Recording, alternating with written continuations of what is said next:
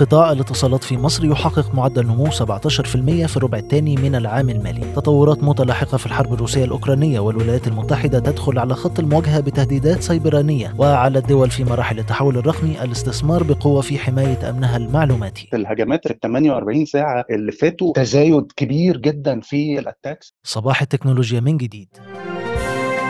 أحدث الأخبار المحلية والعالمية في أول نشرة تكنولوجية مسموعة في مصر. تكنولوجي على كل منصات البودكاست. تكنولوجي بودكاست برعاية هيئة تنمية صناعة تكنولوجيا المعلومات إتيدا ومنصة أنغامي.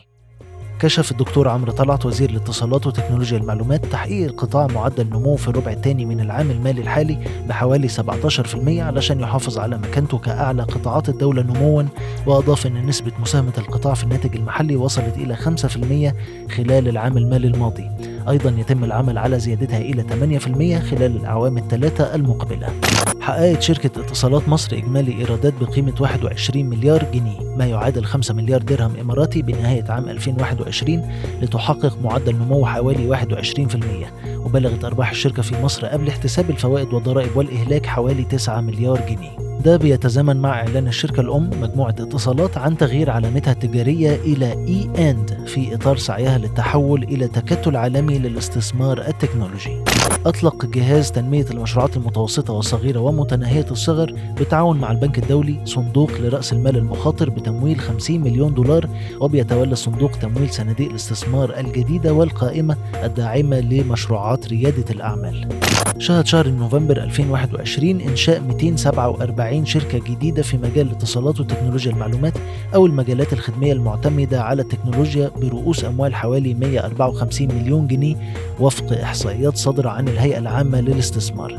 جاءت مصر في المرتبة الثانية أفريقيا من حيث عدد مطوري البرمجيات والتطبيقات بعدد مطورين بلغ 89 ألف لتستحوذ على 12% من مبرمجي القارة بزيادة سنوية بتقدر ب 2000 مطور وده وفقا لتقرير صادر عن شركة جوجل العالمية حول مشهد صناعة التكنولوجيا والبرمجيات في أفريقيا كريم مصر ستبدأ إتاحة خدمات جديدة زي توصيل الطعام وطلبات البقالة خلال فترة قصيرة ووفق تصريحات المدير التنفيذي للشركة هيثم عصام بيعتبر ده من خطوات تفعيل كريم super app في السوق المصري ويتوقع عصام إن الشركة تعود ل 100% من حجم عملها ما قبل جائحة كوفيد 19 بنهاية العام الجاري. خلال الإعلان عن تطبيق يلا super app الخاص بالبريد المصري أعلنت الهيئة القومية للبريد عن تطوير أكثر من 3100 مكتب من فروعها على مستوى الجمهورية لتتحول إلى مراكز خدمة حكومية متكاملة بالإضافة إلى إنشاء 100 كشك للخدمات البريدية و100 سيارة بريد متحركة وإلى جانب أيضا نشر 1700 ماكينة ATM لتقديم الخدمات المتنوعة للمواطنين. الحرب الروسية الأوكرانية فتحت الباب لاحتمالية اندلاع حرب إلكترونية عالمية في ظل التهديدات الأمريكية بتنظيم هجمات سيبرانية عنيفة على البنية التحتية ووسائل الاتصال الروسية. في جراف العدد ننشر لكم الخطوات اللي اتخذتها روسيا والتهديدات العالمية نتيجة الحرب الحالية وما يمكن أن يحدث خلال الأيام المقبلة. في حلقة النهاردة معنا الدكتور محمد حجازي الخبير التكنولوجي ورئيس لجنة صياغة القوانين بوزارة الاتصالات سابقا يتحدث معنا يرى عيد رئيس التحرير تكنولوجي عن المخاطر السيبرانية وما إن كان ما يحدث حاليا ينذر بحرب عالمية إلكترونية. إزاي التكنولوجيا قدرت تكون سلاح فعال قبل أي أسلحة حقيقية على أرض الواقع؟ فكرة الجرائم الإلكترونية أو التكنولوجيا واللي من الممكن إنها تبقى بتعمله خصوصا وإحنا معتمدين على الإنترنت وعلى الخدمات الإلكترونية بشكل كبير. فالنهاردة بقى أي هجوم سبراني أو أي فعل من الممكن إنه يبقى بيوقف الخدمة أو بيمسح البيانات أو بيشفر المعلومات اللي موجودة على النظم الإلكترونية طبعا واحدة من المشاكل الكبيرة جدا لأي دولة من الدول. في خلال ال 48 ساعة اللي فاتوا كم attacks ضخمة جدا على المنظومات الإلكترونية في أوكرانيا. بنلاقي أنه رجعت عمليات ال denial of service attack أو عمليات التوقف عن الخدمات المختلفة والمواقع المختلفة. ده ده واحد من أبرز الأمثلة الحقيقة والحالات اللي إحنا شايفينها في خلال اليومين اللي فاتوا على النظم الإلكترونية الأوكرانية. كمان في بعض الهجمات اللي بتستهدف تشفير المعلومات اللي موجودة داخل قواعد البيانات والنظم اللي موجودة داخل الجهات الأوكرانية. توقفت طبعا جهات كتيرة جدا عن العمل وبالتالي أصبح الدخول بهجوم سبراني أو بهجوم إلكتروني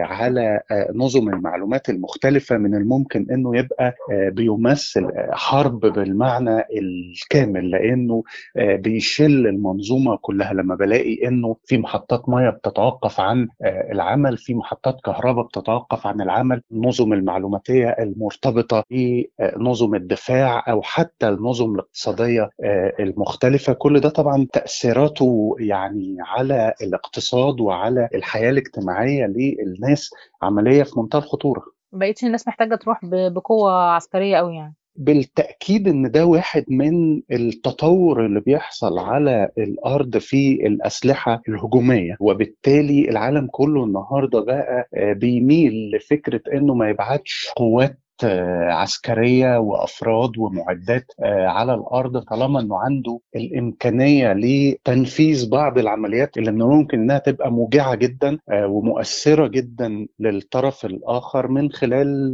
نظم المعلومات ومن خلال شبكة الإنترنت. طيب حضرتك شايف التهديدات امبارح اللي طلعتها الولايات المتحدة هددت أكتر من مرة إنها ممكن تشل حركة القطارات أو تشل حركة البنوك أو تخرج روسيا من منظومة السويفت ده تأثيره هيبقى إيه يعني هل ده لو اتحقق فعلا على أرض الواقع ممكن ينهي الحرب أو يعني يغير من شكل الحرب الحالي؟ بالتأكيد إن دي وسيلة ضغط أو وسائل ضغط من الممكن إنها تبقى بتعملها الولايات المتحدة والاتحاد الأوروبي علشان يحاولوا يخلوا روسيا تتوقف عن الضربة اللي بتوجهها لأوكرانيا.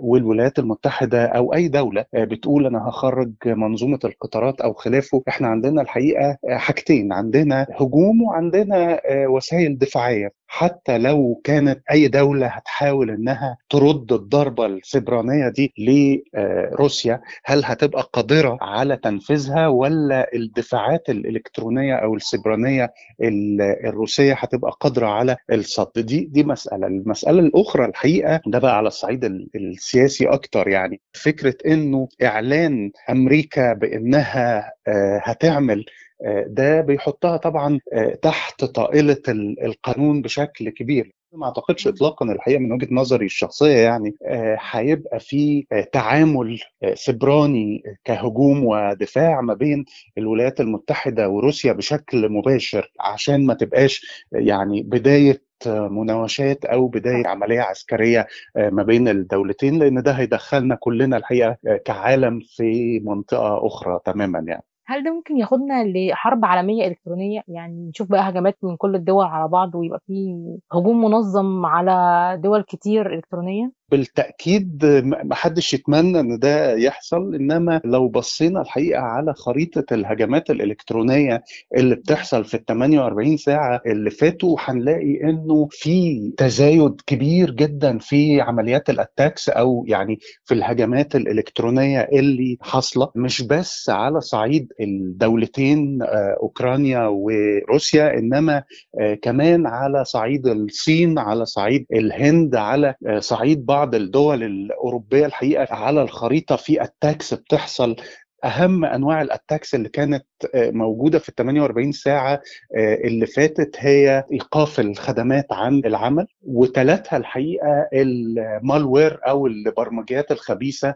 وال ransomware الخاصة ببرامج الفديه أو تشفير المعلومات.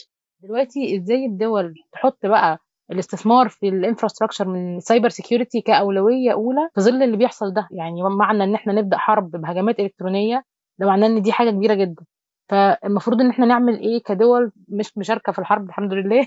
علشان نتجنب هذا النوع من الهجمات. سؤالك الحقيقة في منتهى الأهمية لأنه بيعكس خطورة كبيرة جدا على الدول اللي بتحاول إنها تتحول رقميا بشكل كبير. للأسف الشديد إنه في كتير من الحالات إحنا بنبص على التكنولوجي أو على التحول للخدمة الإلكترونية من زاوية الفايدة اللي هتعود علينا من التحول لخدمة إلكترونية. وبننسى الحقيقة بعض الاعتبارات المهمة أو ما بنحطهاش كأولوية أولى في التعامل وهي فكرة الأمن المتعلق بالمعاملة السبرانية أو النظام المعلوماتي اللي إحنا بنبقى حاطينه على الإنترنت أو بيتم التعامل معاه. وما بناخدش الحقيقة المعايير الفنية الكافية. كلمة الكافية هنا كلمة مهمة جدا لأنه أحيانا لما بنيجي نتكلم مع أي حد بيجي يقول إيه آه ما إحنا عاملين احتياطاتنا وإحنا واخدين بالنا من ال cyber security وعندنا بعض المعايير إنما هل يا ترى في حالات بالشكل ده هل حتى وإحنا واخدين بعض الاحتياطات هل هذه الاحتياطات كافية؟ عندنا منظومات دفاعية إلكترونية تستطيع إنها تحمي هذه النظم والمواقع والمنصات الإلكترونية. هل يا ترى الكوادر البشرية اللي بتشتغل في المسألة دي؟ نمرة واحد هل هي كافية؟ نمرة اثنين هل هي فعلا عندها الخبرة والمهاره للتعامل مع هذه الممارسات يعني ولا لأ؟ دي جزء تاني. الجزء الثالث هل يا ترى إحنا عندنا التمويل أو الموازنة اللي هتسمح لنا بإننا نقدر نحدث منظومات الأمن السبراني في كل الجهات ولا لأ؟ كل الكلام ده الحقيقة محتاج إنه يتبص عليه بشكل يعني عقلاني جدا ومنطقي جدا وبدون لا تقليل من أهميته ولا التهويل من المخاطر اللي موجودة فيه إنما يتبص عليه الحقيقة بشكل منطقي علشان نقدر نوصل لحلول واقعية وما يحصلش أي مشكلة بالنسبة لأي خدمة من الخدمات الحيوية اللي بتقدم للجمهور. وما زلنا مع تداعيات الأزمة بين روسيا وأوكرانيا واللي قام بعدها الرئيس الأوكراني فلوديمير زيلينسكي بإلغاء متابعة رؤساء العالم. من ناحية تانية دعا موكسي مارلين سبايك مؤسس تطبيق سيجنال دعا مواطني أوكرانيا بوقف استخدام تليجرام لأنها بتستخدم سيرفرات ممكن كشفها من قبل الحكومة الروسية وده اللي سبب تراجع كبير في استخدام تليجرام في روسيا من بداية الأزمة. أعلن مارك زكربيرج عن تكنولوجيات كتير ومتنوعة تتزامن مع خطة ميتا للانتقال للعالم الافتراضي ميتافيرس وده جاء خلال مؤتمر صحفي عالمي تحت اسم Inside the Lab حضرته تكنولوجي وطالب فيه الشركات مصنعة المنتجات التكنولوجية بتطوير أجهزتها بما يتوافق مع التغيرات المستقبلية والتحول للعالم الجديد الميتافيرس.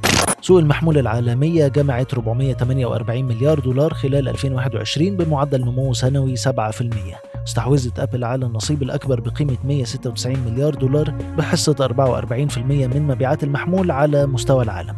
ينطلق معرض ومؤتمر MWC 22 برشلونة بداية من يوم غد الاثنين 28 فبراير وحتى 3 مارس ويسلط الحدث هذا العام على كيفية تغيير الهاتف المحمول لحياتنا اليومية عبر تقنيات بتشمل ال 5G وال cloud وال AI وإنترنت كل شيء وصناعات زي ال fintech والتصنيع والسيارات. أخيرا كشف الاتحاد الأوروبي عن قواعد جديدة من شأنها تسهيل نقل البيانات وتحدد القواعد كيفية وصول الشركات إلى ما يسمى البيانات غير الشخصية أو البيانات التي لا تحتوي على أي معلومات تحدد هوية الفرد. وسيؤثر هذا الاقتراح في مجموعة كبيرة من المصادر بما في ذلك المعلومات المجمعة في الآلات والأجهزة المتصلة زي الأجهزة المنزلية الذكية. تكنولوجي بودكاست برعاية هيئة تنمية صناعة تكنولوجيا المعلومات إتيدا ومنصة أنغامي. أخبار أكثر على تكنولوجي dot news